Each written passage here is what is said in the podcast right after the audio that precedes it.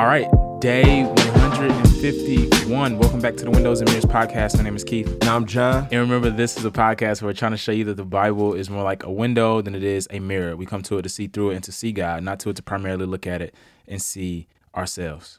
All right. All right.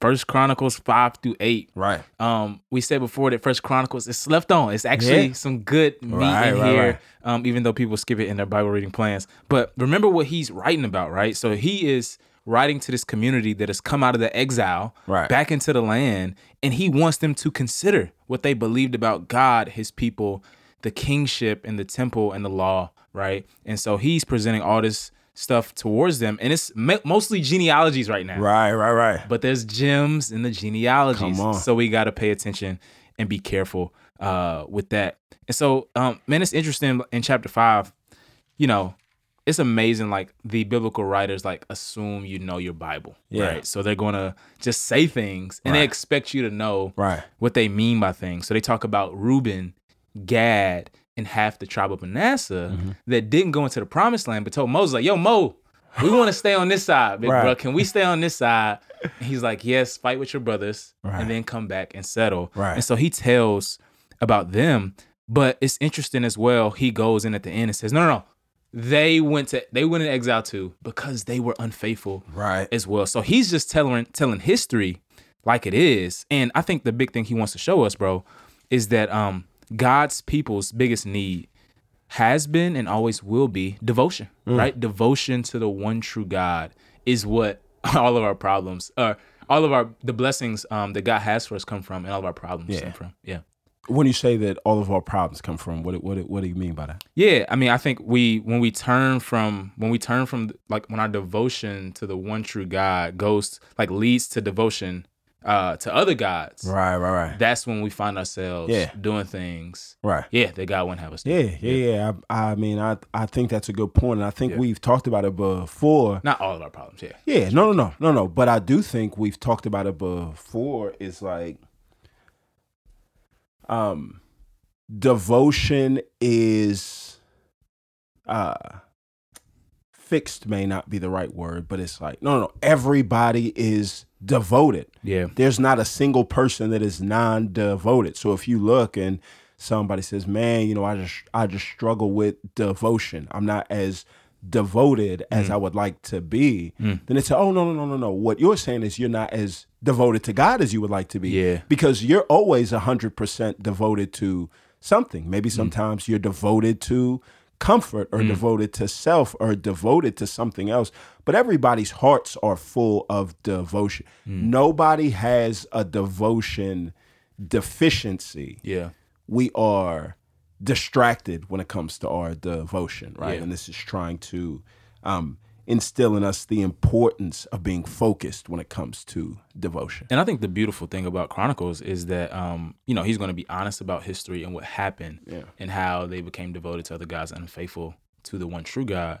But the whole point of Chronicles is that this God is a God of restoration. Right, Like, right, He restores his Yeah. people. And he's like, yo, like this is what happened. And Yeah. this is what he's doing now amongst you. Amen. And so pay attention to that as well. Um, God wants our devotion, but he's also a God of restoration. First Chronicles six, um, he just continues on, man, and uh, you know, he speaks about the priests Yeah. and the Levites and their descendants, and he spends so much time on them because he wants to show them that the worship is important, right? Right. The Levites had this job to tend to the temple and the things surrounding the temple. And so he's going to go in about no no no this is this is Aaron's line. These are the high priests, Right. right? These are Aaron's uh these are the other Levitical sons and they have specific jobs with the temple as well. So it's like no, if if we don't get anything else right, Right. we need to get the worship, Worship of the one true Yeah. God right. Um yeah, important. so much it. so that David, this king, right in verse 31, it just starts off and it says, Yo, these are the men David put in charge of the music in the Lord's temple after the ark came to rest there. So hmm. David's not just gonna let the people figure it out for himself, but as Right. a king, he's saying, No, no, no, no, I really want to make sure that this is yeah, yeah, yeah, squared away. And so he's going to set up this order of worship, man, hmm. especially music. And we talked about it before, but yo, it reminds us, right? Not just that we serve a great God, but that we serve a good God. Hmm. It's meant to engage our emotions so that as we reflect on what God has done in the past, we're not just Yeah. reading a history book, Yeah, but we're yeah. singing tributes. We're glad uh, uh, about what he's done in the past. Mm-mm. Yeah, that's good. Um, he talks about too, you know, like Levi was was faithful, right, all throughout the time. The priests um weren't the problem so much as the kings Right. uh, were when we talked about that in First and Second Kings. And um, yeah, Levi. Again, the Levites were spread out among the people of God. Why? Because God didn't just want to be worshipped; He wanted His people to be instructed. So Right. the Levites had to be amongst all of God's people, so they could learn Right. Mm. God's word and know what God would have of them. And then he goes on and on. Seven, he talks about the other tribes, uh, mostly northern tribes. But um, the thing he wants us to see is that, like, no, no, no, like, I'm not telling like history. Um, I'm not telling a uh, short-sighted version of history. Like, I'm include. I ain't forgot nobody. G. Right. Like, I remember all of these tribes, and so he's going to spend most of his time on Judah, Levi, and Benjamin. Levi because of the priesthood and worship that was their main concern. Judah because he's trying to show like, hey, these kings came from this line, and we're hoping from this for this king from the line of Judah. And Benjamin was with Judah when they got their tribal allotments back in Joshua. So eight comes, bro, and this is the dope thing, right? Like the, the genealogy started in four with Judah, right? Most important tribe. And then here it's going to end with Benjamin. And the thing is, he's trying to show is that these were um, most of the people that came back into the land were from these two tribes. But they uh, remember they had the same allotment, same area of land when they got into the land in Joshua.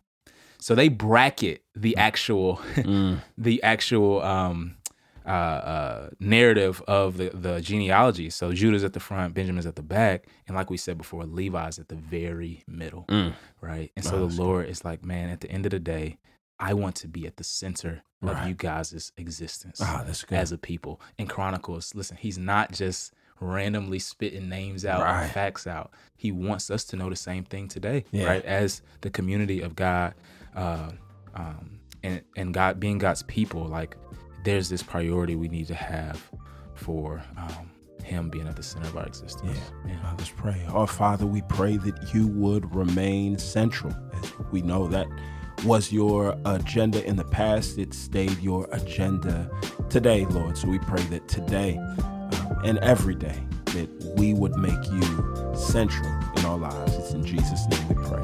Amen.